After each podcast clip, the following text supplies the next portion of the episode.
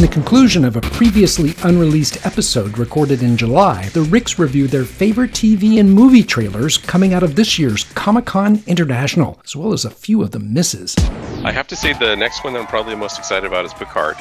And oh. you know that I have been a vocal, I think, you know, CBS is trying to, yeah. you know, milk people for every dollar. And I think it's ridiculous that we have another streaming network. However, it's Jean Luc Picard. Yeah. And so I'm to have a, a, hard time not picking up C- CBS All Access just to see this one because uh, I, I love the actor. I think he has always been, yeah. you know, one of my, my favorite captains of the, the Starship. So yeah. uh, I'm very excited about this one. Yeah, the trailer did look pretty cool. I, ha- I have to admit. It'll be interesting to see what they do with the character. It's nice to see him again. It's a great character. I mean, he, yeah. he was always, you know, it's like you have your different James Bonds that you love. Right. Um, you know, he was one of my favorite, um, you know, Starfleet commander. So it, it looks um, like it looks like they've got data back too. I don't know if it's all the time time or just the premiere or something, but Data looks to be on it. And so does Seven of Six. I, I, forget what I read. I, I guess uh, from the other CBS Enterprise type show. Uh, this is like a thousand years in the future from that one, or something like that. It's ridiculously far ahead. Uh, and they have this great scene where he's opening up I, I don't know if it was a drawer or cargo thing or whatever, and you could see the various pieces of data in in the um, yeah. in the container. You know, it, it, it, reminded me of you know something from IKEA where some assembly is required. yeah, let me throw a couple more out there that I, I, I thought were really good looking. One of okay. them is Snowpiercer. Did you ever see the original? I think I did. Now this is a series they're creating, though, right? Yeah, yeah. So you know, Snowpiercer, I, I don't know if it was a B movie, but it kind of felt like it was you know a low low like yeah. low cost movie to make. Yeah. Uh, although amazingly well executed, great mm. storyline. You know, basically this uh, this group of people that uh, the world has ended, and the only way they can survive is to stay on this train. It has to keep moving. Blah blah blah. Right. Anyways, they they've made that now, or they're planning to make that into uh, a series, which I think will actually be kind of fun. I mean, I can I can picture you know the the whole you know tension between the because they had different factions. Of course, they had you know the haves and the have-nots and everything in between.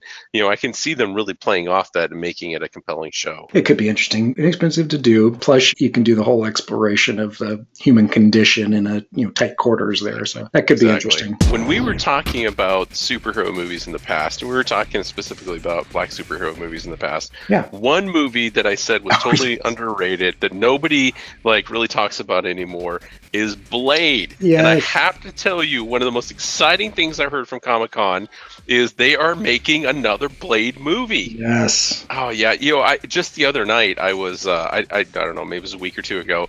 I turned on the TV and they literally had a Blade marathon going on, and I sat there and I watched the first three movies. This could be a great TV show too. I mean, it's such a great concept. Yeah. No, no but here's the question: uh, because it is coming out, does that mean the Blade is now going to move into canon for Phase Four? I bet he will. That I think that would be that would yeah. be really cool. So who's going to play Blade in this? Do you, do we know? Yeah, um, I'm not going to be able to pronounce the name. You're going to have to help me here. Mahershala. Oh, right. Mahershala Ali, perhaps. He actually looks like uh, Wesley Snipes. Really does. And in fact, uh, Wesley Snipes, because, you know, people were all like, why aren't you using Wesley? And everybody's kind of getting pissed off about it. Wesley Snipes actually came forward and said, chillax, man. This is this guy's good. Like let him let him play it, which is pretty cool because uh, you know Wesley was really pushing to have this movie made for a very long time. I think we talked about that before. Yeah, I frankly would have been totally excited if they got Wesley again. I hope that they use it. I hope he gets something like a cameo or something in this. But this guy, I'm sure, will be great. Absolutely, I'm I'm super excited about this one. I think this will be this will be a nice addition to the MCU. Totally. Yeah. You know, the, the other one I thought that looked kind of interesting was uh, Dark Crystal. I know this is one that we talked about earlier, and you're like, no, no, you know, puppets. But, you know, I maybe I was just the right age at the right time or whatever it was. But I love the original. And, uh, you know, it was what, Dark Crystal and Krull was that the other one? K R U L L that came out around the same time. And I loved those as a kid. I loved the science fiction. I loved the Jim Henson stuff.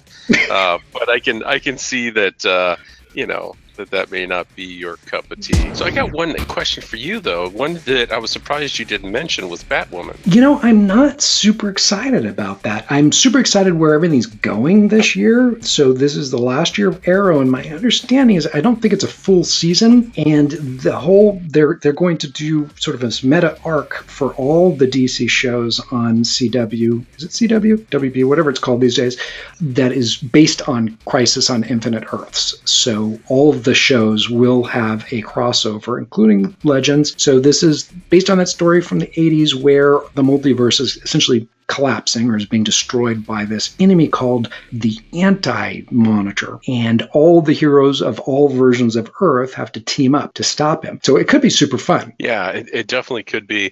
All right, so lame stuff. That Top Gun 2, I guess it's not Top Gun 2, I guess it's Maverick Top Gun. There's a movie I never felt like I ever needed to see. What yeah. I did like, however, was the line from Ed Harris in the voiceover. He says something like, you know, 30 plus years of service, that you can't get a promotion. You won't retire, and despite your best efforts, you refuse to die. I just couldn't tell if he was talking to the character or the actor there.